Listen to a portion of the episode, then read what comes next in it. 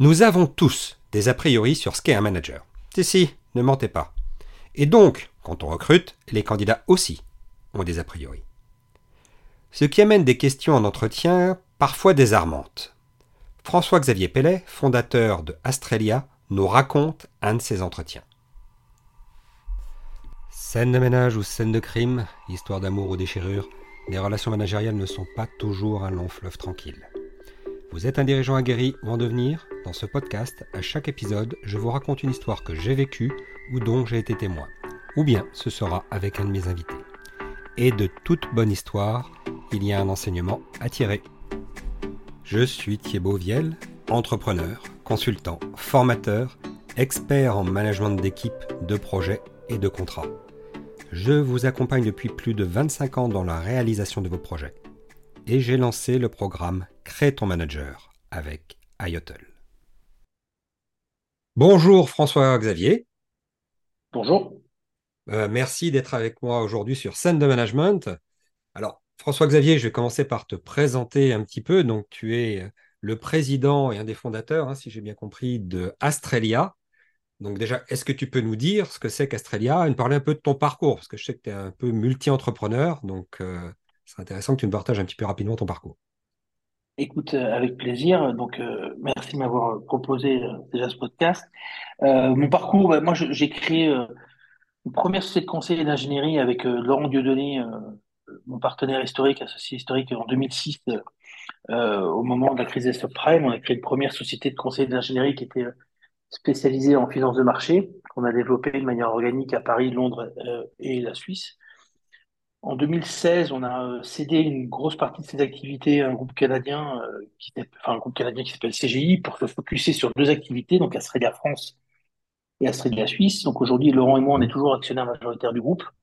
Et on a un associé historique au départ de la création d'Astrelia Suisse qui s'appelle Romain Carrega et un associé en France qui s'appelle Aurélien Pogam. Et aujourd'hui, on a on est à la tête tous les quatre d'un groupe qui fait un peu moins, un peu moins de 400 personnes, on va dire 300 et quelques personnes en Europe, avec des développements et en région en France et, euh, et deux pattes, France et Suisse historiquement.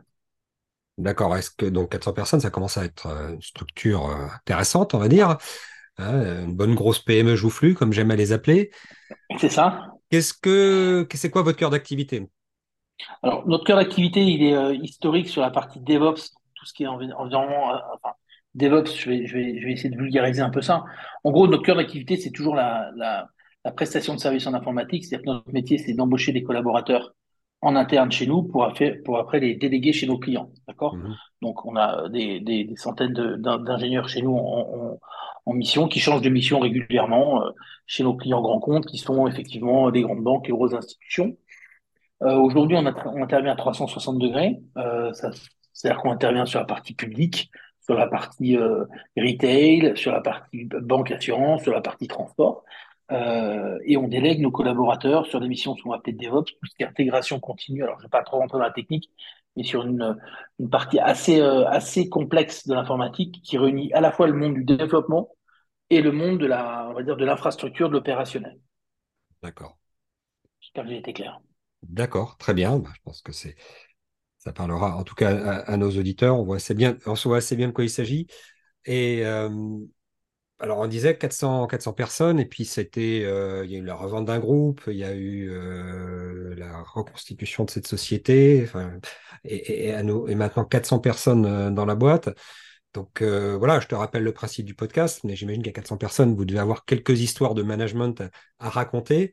L'idée, c'est voilà, et toi, quel est ton parcours en tant que manager? Est-ce qu'il y, a un moment qui t'a fait vraiment évoluer sur ce sujet-là, une histoire vécue, euh, qui t'a fait réfléchir en tout cas dans, la manière d'aborder les sujets du management d'équipe et qui te permettrait, enfin, qui te semble intéressant de partager parce qu'il y a vraiment un enseignement à tirer pour euh, nos auditeurs. Alors effectivement, en plus dans nos métiers, euh, dans nos métiers qui sont des métiers d'humains, hein, clairement mmh aujourd'hui le SN, la société de service en informatique, anciennement appelée SS2I ou aujourd'hui, on on vend pas du soft, on vend pas du matériel, on vend des hommes. Donc de toute façon, l'humain est au cœur de notre activité et donc le management y aura la, relation à l'autre. Euh, quand tu m'as posé la question et proposé de pardon d'échanger avec toi sur sur ce sur ce point, j'ai euh, eu cette. euh, il m'est venu ce côté un petit peu en entretien où j'ai rencontré quelqu'un qui se reconnaîtra sans doute euh, quand, euh, il y a quelques semaines, quelques mois de ça, qui se reconnaîtra dans l'entretien, qui m'a dit euh, une phrase qui m'a beaucoup euh, d'abord euh, heurté, puis fait réfléchir, euh, qui m'a dit cette phrase que j'ai notée. Euh, j'espère que, alors, on était en fin d'entretien, on était d'accord pour travailler ensemble, on avait un, élan commun et on a envie commune de travailler ensemble. Et sa phrase a été J'espère que vous n'allez pas trop me crier dessus, me crier dessus trop souvent. Et là, j'ai eu un temps d'arrêt, j'ai commencé à crier dessus trop souvent.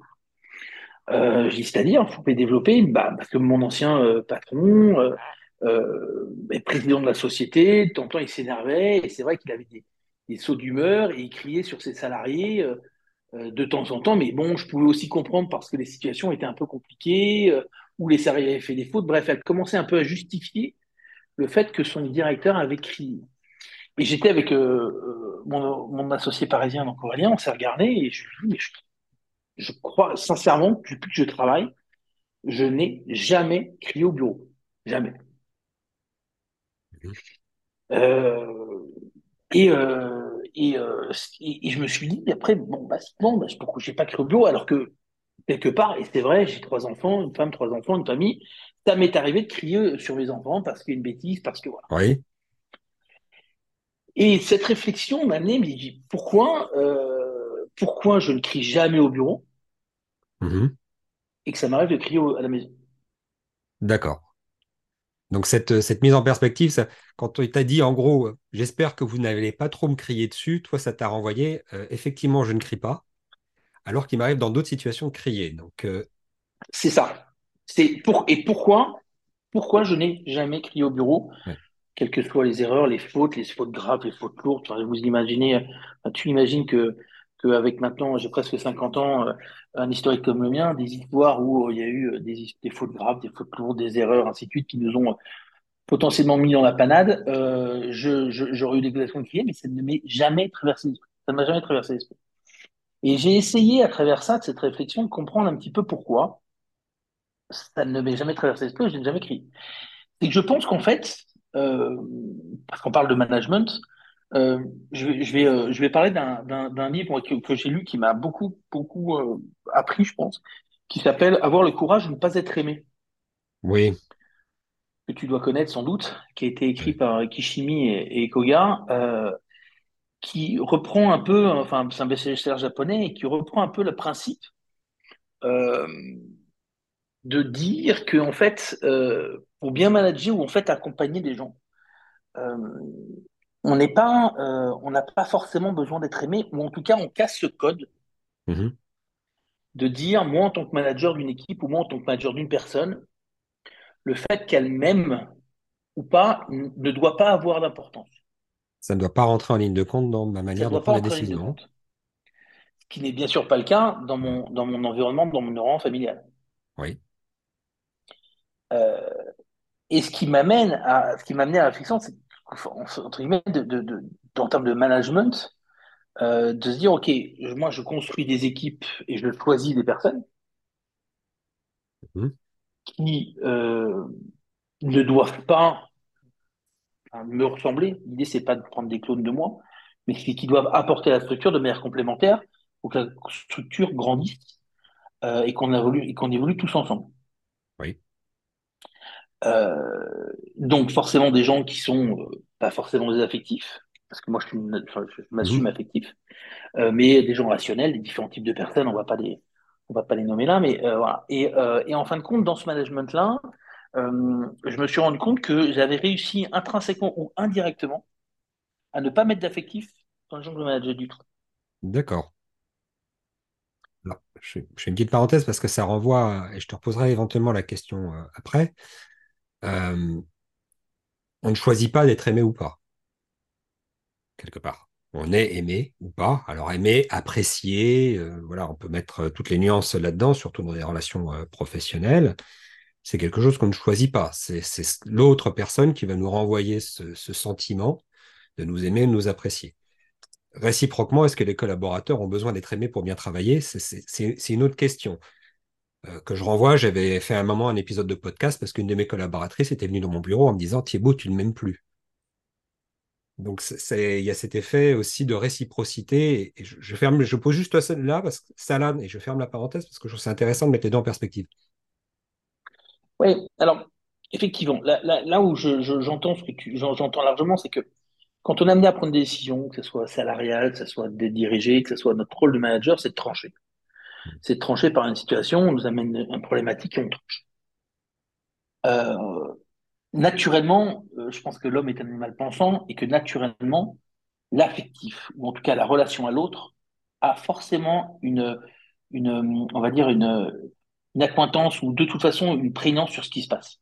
C'est-à-dire que votre prise de décision, quand quelqu'un que vous détestez intrinsèquement, humainement, vient vous voir sur quelque chose, euh, vous avez de toute façon naturellement plus de réticence que quand c'est quelqu'un que vous appréciez humainement beaucoup plus.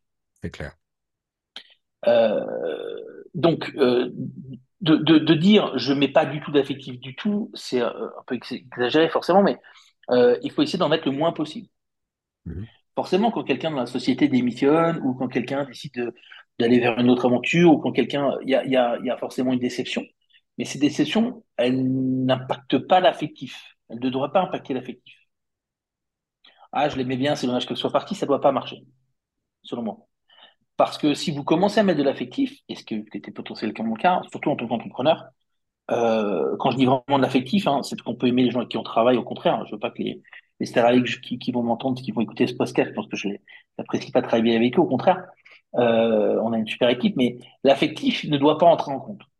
Même si, moi je passe entre 60 et 70 heures au bureau par semaine. Quand on fait le calcul, sur une semaine, je vois plus euh, mes, mes, les personnes avec qui je travaille, mes associés, mes salariés, mes moins un, mes moins deux, ainsi de suite, que, que mes enfants, ma femme ou mes enfants. Donc, si on se déteste, si on ne s'aime pas, si les relations humaines sont exécrables, ça ne peut pas marcher. Ça ne peut pas fonctionner. Par contre, et le plus beau compliment qu'on m'a fait, euh, la personne se reconnaîtra, oh, on a, vous avez réussi, euh, Laurent et toi, à la base dans cette structure, à créer ce qu'on appelle euh, un esprit de vestiaire. D'accord. C'est-à-dire que, euh, un peu comme, euh, comme en tant qu'ancien rugbyman, moi j'ai vécu des saisons de rugby où on avait sur le papier des très bons, des, très très bons joueurs, mais on s'entendait pas plus que ça. Sans s'aimer beaucoup, mais on s'entendait pas plus que ça. Et on n'avait pas forcément fait des bonnes saisons. Et les meilleures saisons qu'on a faites, c'était surtout une bande de copains. Alors on n'était peut-être pas les meilleurs joueurs cette année-là, mais c'est là où on a été les plus performants. Oui. Euh, et encore une fois, un peu comme une entreprise, une équipe de rugby, on arrive, on joue, on est une équipe, c'était le Stade France à l'époque, ou Versailles, bref. On, les gens qui sont là, ils n'ont pas été sélectionnés, ils viennent, on n'est pas obligé de les aimer. C'est des gens qui mmh. s'inscrivent et on vient, ils sont sélectionnés par un entraîneur, on joue avec eux, c'est pas nous qui décidons. Donc, cette nuance de euh, d'aimer, mmh. d'apprécier professionnellement ou d'apprécier dans un autre cadre, elle est, euh, je trouve qu'elle est assez, elle est assez extraordinaire, en fait. Parce que où est la limite? Euh, il faut des sentiments, mais il faut des sentiments qui soient euh, très professionnels, j'ai envie de dire, oui. Euh, sans avoir d'affectivité ou d'amour ou ainsi de suite, mhm. pour que ça bascule pas dans l'affectif et donc dans des réactions, des surréactions et ou des réactions non maîtrisées. Alors, ça renvoie à un autre épisode de, podcast où je parlais un moment avec un, autre entrepreneur de la notion de, du rôle des émotions en management. Ces émotions, elles sont là. Euh, donc ça, interroge beaucoup de sujets, ce que tu dis. Il y a le rôle des émotions, il y a le rôle, il y a la, sur quoi se construit la relation managériale.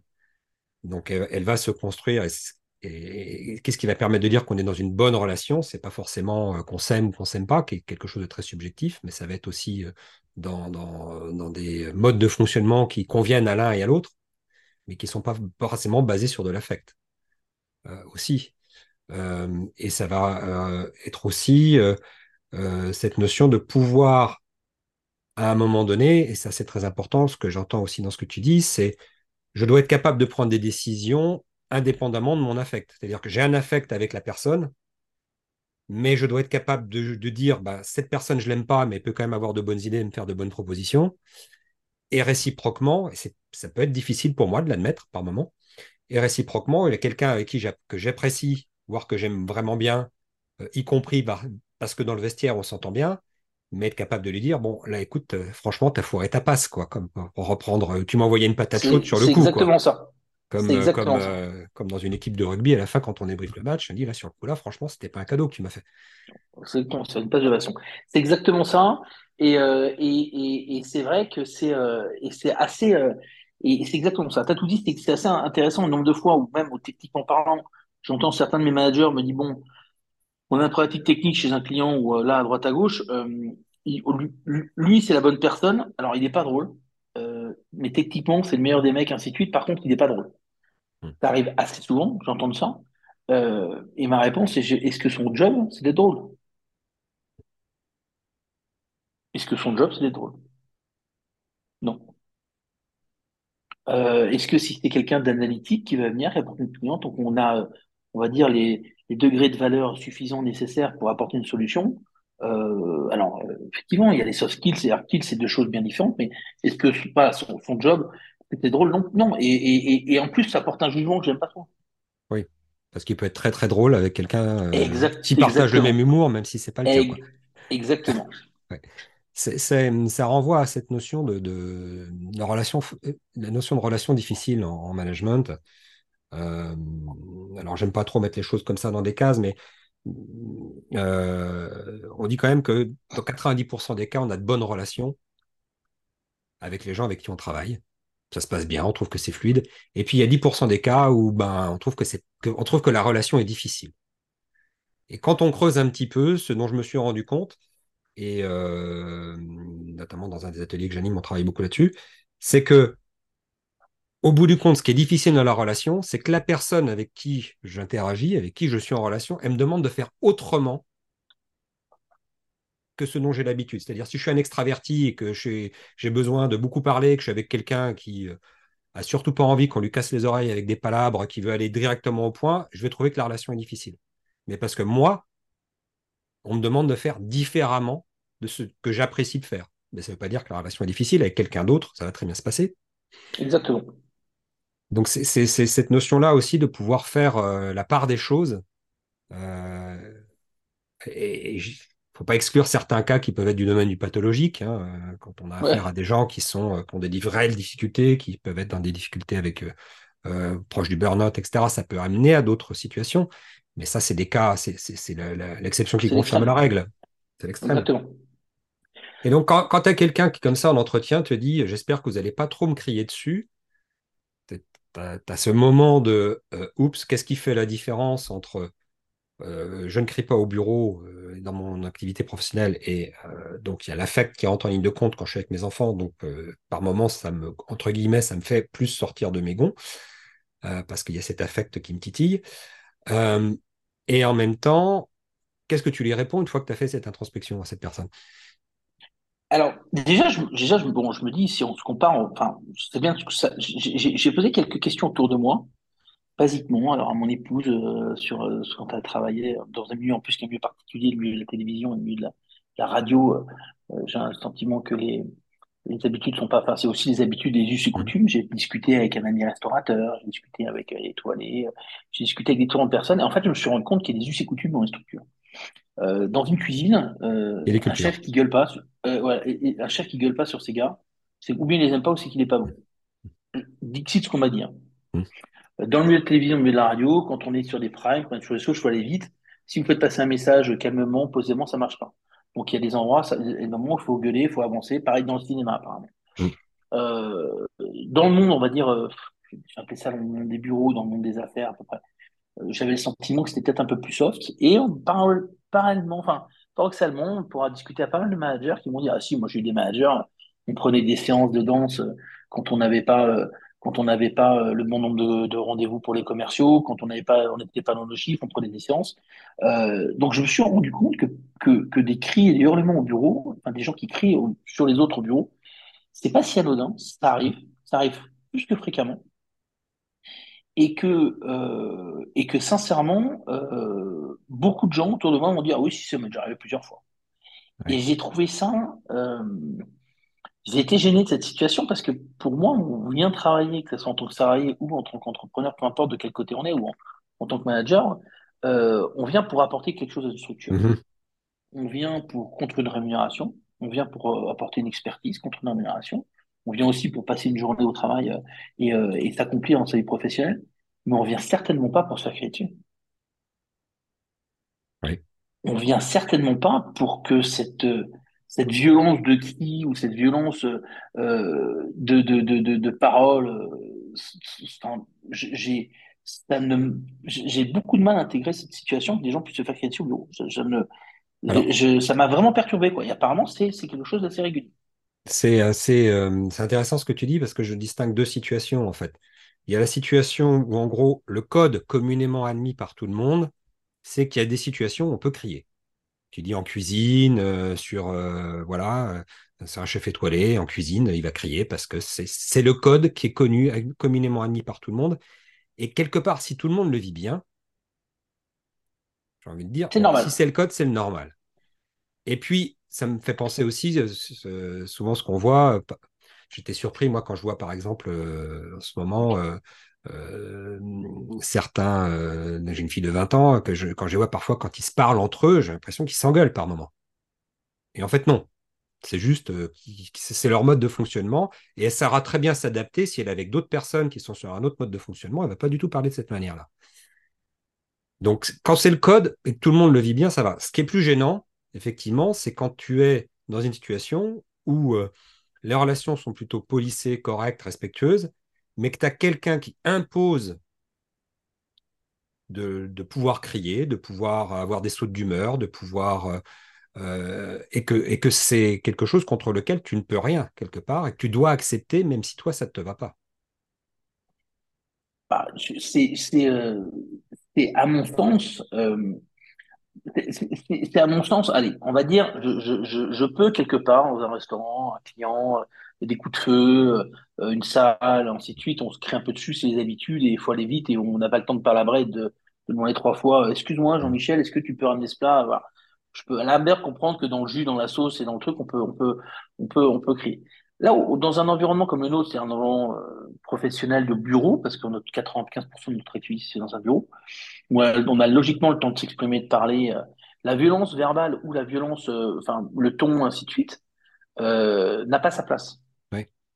N'a pas sa place parce que je pense qu'elle heurte et qu'effectivement, elle n'est pas dans les codes. Et je pense qu'elle heurte. Et en plus, non seulement l'heure, et en plus, je pense qu'elle est totalement illégale. Ah, on est dans le domaine du harcèlement. Euh, c'est-à-dire que euh, quelqu'un qui crie euh, parce que sur quelqu'un en disant oh, ce que tu as fait, c'est, peu importe ce qu'elle est, je, pense qu'on est dans le domaine du harcèlement, c'est totalement légal, même si cette personne qui se reconnaîtra l'a vécu pendant 8-9 ans. Oui, mais c'est justement cette personne, ce qu'elle te dit, quand elle te dit J'espère que vous n'allez pas trop me crier dessus. Moi, ce que j'entends, c'est qu'on lui a imposé ce mode de fonctionnement. C'est ça. Elle a fini par accepter comme étant le mode de ce fonctionnement normal entre un manager et son manager, même si elle le vit mal. C'est exactement ça. Donc, quelque part, on lui a imposé ce mode de fonctionnement-là et elle a elle t'envoie un message en disant j'espère que ça se passe pas comme ça ici quelque part, mais si ça se passe comme ça, bon, euh, je suis habitué. Et c'est dangereux parce qu'il faut, faut lui ramener sur le fait que non, c'est pas normal, elle n'a pas accepté ça. Ah mais c'est ça. Et, euh, et c'est exactement ça. Et ça veut dire aussi que elle est parce que ça s'est fait post signature donc elle avait déjà accepté de signer de venir. Hum. euh, c'était limite ce qui m'a gêné. C'était limite je, je donne un, un truc basique on est d'accord sur tout, le salaire, la mission, les horaires, tout, on est d'accord sur tout. Et c'est limite à la fin si on dit, mais euh, est-ce qu'il y a des tickets restaurants quoi? Oui. Et eh bien là, c'était ce que vous criez, vous avez me crier dessus ou pas? Mais ça rentrait pas en ligne de compte dans son choix. Quoi. Pas, Aucunement. Elle était prête à l'accepter. C'était, tout était signé. C'était juste le, modèle. Est-ce que vous allez me crier dessus ou pas? Et c'est là où je, voilà, c'est là où, et je me suis dit que sur, sur du management, de crier, de forcer, ainsi de suite et tout, ce qui doit être peut-être des management des années 80. Moi, alors, encore une fois, j'ai 50 ans, j'ai jamais été, euh, on m'a jamais crié dessus, euh, au bureau en tout cas, mais euh, je, je, ne, je ne, des, engueulades, des choses où on n'est pas d'accord, c'est arrivé, c'est arrivé, mais des engueulades où les taux, où les, le taux monte pas, pas plus que ça, mais, mais, mais cris dessus, non. ça, donc voilà. Donc, et, c'était, et, donc ça veut dire que des gens utilisent encore régulièrement ce modèle de management, de dire, bah, je vais crier pour imposer quoi? Ou bien une situation de force, ou bien que cette personne n'a pas assez naturellement on va dire, euh, de leadership pour imposer une idée sans, sans, sans, sans crier, ou pour être rationnel, ou parce que cette personne a peut-être des problématiques, enfin, c'est peut-être un management où la personne a trop de pression et effectivement, n'arrive euh, pas à la gérer ou n'arrive pas à, à, diffuser à ses équipes euh, des informations ou de, de, du management sans pression parce qu'elle en a trop de, de, sur elle. Elle en, a, elle en, a, trop aussi sur elle. Il peut y mmh. avoir aussi un historique qu'elle vient elle-même d'un environnement où on lui a appris que pour manager, il fallait crier sur les gens. À l'armée, comme à l'armée. Bah oui, on reproduit aussi ces modèles-là euh, parfois parce que nous-mêmes, on, on, on, nous a mis euh, de tout petit euh, des, des, postures dans la tête, des images d'épinal, euh, en fonction de, la, de, là où, par où on est passé, euh, que bah, pour manager, il faut crier. Et c'est exactement ça. Et si quelqu'un est amené à entendre ce post-4 et, et, et, se, rendit, et se dit, mais c'est vrai que moi, je... non, ça fait quand même deux, trois fois que le père Jean-Michel, le père Bernard ou, père, ou la mère Christine m'a crié dessus. En fin de compte, attends, y y a... est-ce que c'est normal? Juste prendre cette recul. Est-ce que c'est normal que je me fasse crier dessus? Est-ce que ça me convient? À moi? Est-ce que ça convient? Est-ce que c'est normal? Est-ce que c'est normal? Alors, outre le fait que ce soit illégal, ouais. non, c'est pas normal. Hmm. C'est important que les le le sachent. C'est important que, que, que la, la, relation professionnelle doit se faire dans des, dans des, enfin, je pense, hein, dans des. Et donc euh, voilà. Et je, je, voulais partager ça avec toi sur podcast parce que c'est même avant la base de manager, parce que je, après je me suis dit le leadership, comment co-construire, comment travailler avec quelqu'un je me suis dit, mais avant de parler de ça, avant Mhm. de réfléchir à dire, OK, en termes de management, moi, j'ai typiquement, là, je me suis créé un bureau où euh, les gens, quand ils viennent dans mon bureau, euh, j'ai un écran, on le partage, tout est partagé et on est assis les uns à côté des autres. Oui. Il n'y a plus le bureau, euh, je vous tu te mets en face, euh, Mhm. je suis, je suis le patron, euh, tu es euh, le salarié, tu m'écoutes. Non, on s'assoit l'un à côté de l'autre, euh, on a le même écran, on partage les écrans et on travaille en- ensemble, on s'assoit l'un à côté de l'autre, on co-construit, on fait ensemble. Oui. Euh, et je me suis, et je voulais te parler de ça, puis je me suis dit, non, mais attends, avant de parler peut-être parler de la base. C'est-à-dire qu'avant avant de monter sur un cheval, on va peut-être commencer par y mettre une selle. Et, euh, et en gros, euh, on va commencer par, par dire que le management, c'est pas crier sur les gens. Et humainement, plus on vous crie dessus, je, je, ce que j'ai fait quand, j'étais petit, mais plus on vous crie dessus, plus, plus intellectuellement vous fermez vos oreilles. Oui. On le voit, les gamins, hein, c'est pas en leur criant dessus, c'est pareil que ça, Non. voilà, ça nous soulage à un moment. Par moment, peut-être que c'est une soupape. Bien sûr. Mais le Bien sûr gamin, une soupape. Non, le gamin, quand il fait une bêtise, il casse un verre, il, ainsi de suite et tout, on gueule parce qu'on dit, ah, ça engueule. Mais, euh, et typiquement, ce qui est assez drôle, c'est qu'un quelqu'un qui casse un verre au bureau, euh, moi, ça me ferait plutôt marrer quand j'étais, alors maintenant, mes enfants sont grands aussi, mais s'ils cassent un verre, euh, quand j'étais, ils étaient plus petits, ça, moi, ça m'énervait. Maintenant, j'en fiche, mais typiquement, quand on compare les deux mêmes situations, et euh, il y en a une où je, je, j'aurais même pas, je tiquerais même pas, même il y a 15 ans, j'aurais jamais tiqué. Et aujourd'hui, mes enfants, ah, t'as encore cassé un verre, fais gaffe quand même, fais attention à ce que tu fais, j'en ai marre. Tu fais que des conneries, typiquement. Et surtout que pour le même truc, par moment, on va avoir parce qu'on est bien dans sa botte, qu'on est bien passé un bon week-end, euh, etc. On va arriver le lundi matin, on apprend une mauvaise nouvelle, on va dire bon, écoute, euh, je suis pas très content euh, d'entendre ça, mais bon, on va essayer de trouver une solution. Et puis, euh, mmh. on a passé un week-end pourri, il pleut, on a embouti la voiture en arrivant, on est déjà bien énervé, on apprend la même nouvelle, et puis on dit ouais, c'est pas possible. Et au bout du compte, ce que ça renvoie, c'est que c'est pas l'autre, c'est nous qui réagissons par rapport à une situation et qu'on qu peut maîtriser. Exactement, exactement, c'est exactement ça. Donc effectivement, je trouve que c'est, je pense que c'est important aussi de se dire quand on est manager ou quand on a des relations avec les autres euh, quel est l'impact qu'on peut avoir sur quel est l'impact que, que, que, notre énervement, notre situation, notre bien-être, mmh. pas notre bien-être ensuite, a, a sur l'autre? Je pense que c'est important de se poser la question. C'est important de se poser la question de comment l'autre perçoit la relation qu'on a, effectivement. Hein, dans, la, dans, dans qu'est-ce que c'est qu'une bonne relation de travail euh, Ce que j'aime bien dire, moi, c'est que c'est une relation qui me convient. C'est une relation qui convient à l'autre parce que ça peut me convenir de crier. Exactement. Si ça lui convient pas, euh, ouais. voilà, il faut que ça lui convienne aussi à l'autre. Et puis, comme on n'est pas dans le monde des bisounours, qu'il faut quand même que ce n'est pas juste là pour boire des bières ensemble, euh, parce que bon, il y a la troisième mi-temps dans les vestiaires, effectivement, mais il faut d'abord jouer le match. Il faut Exactement. aussi qu'il y ait, c'est une relation qui produit du résultat. Ah ben la bière, elle est meilleure quand on a gagné le match. Hein. Quand on l'a perdu. Quand on l'a perdu, elle est un peu amère. Hein. Exactement, exactement.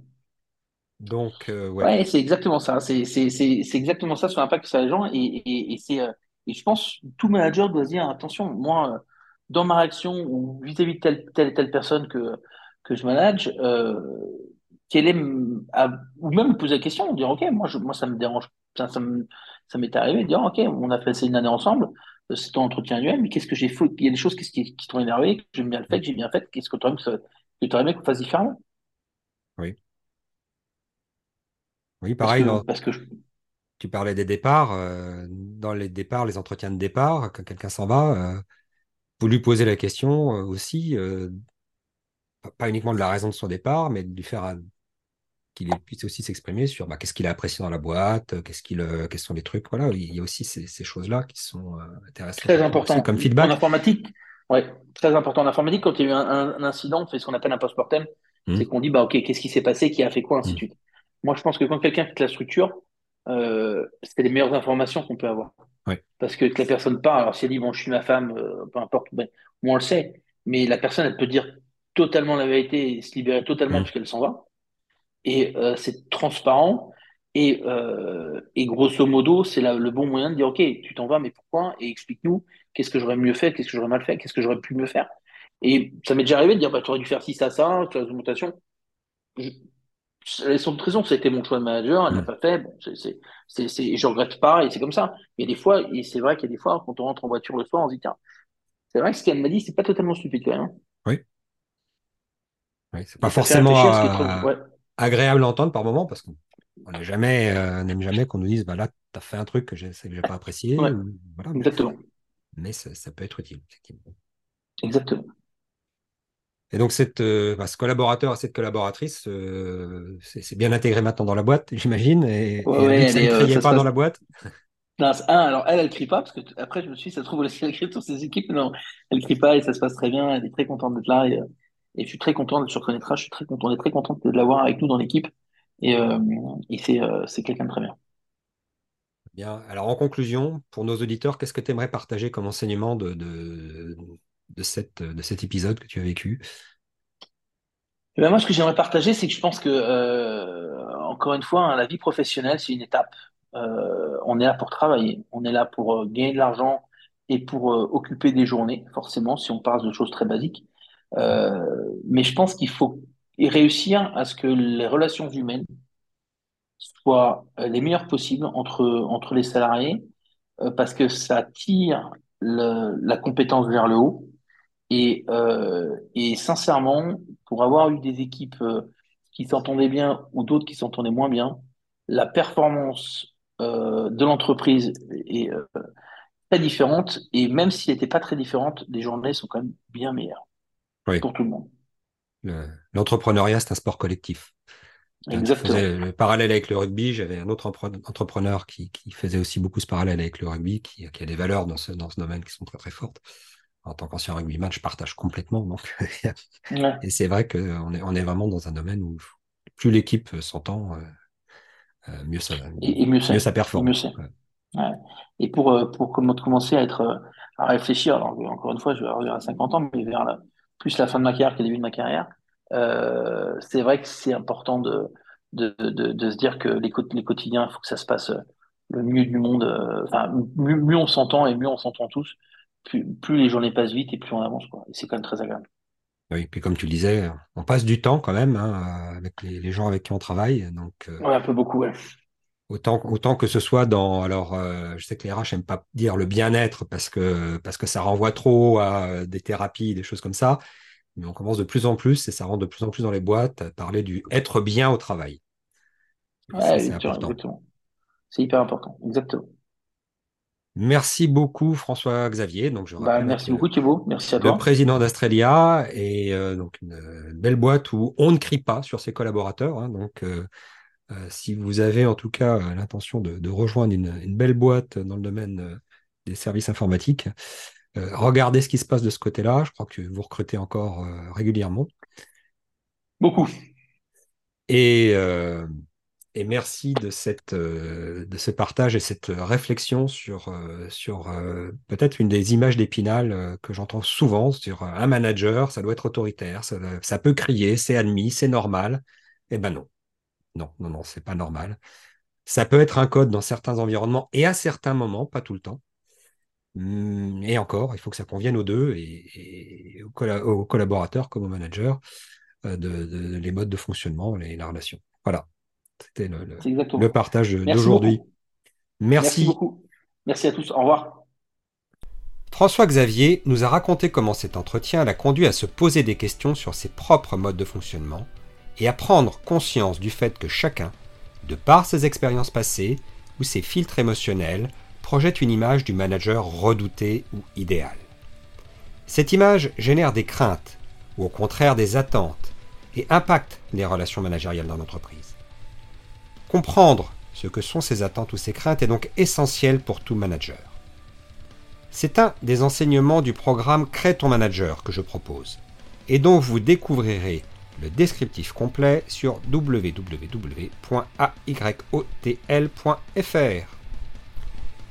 C'est aujourd'hui le dernier épisode de cette très riche deuxième saison. Scène de management reviendra certainement, peut-être avec une forme légèrement différente. Je vous dis donc à bientôt sur vos projets et sur scène de management.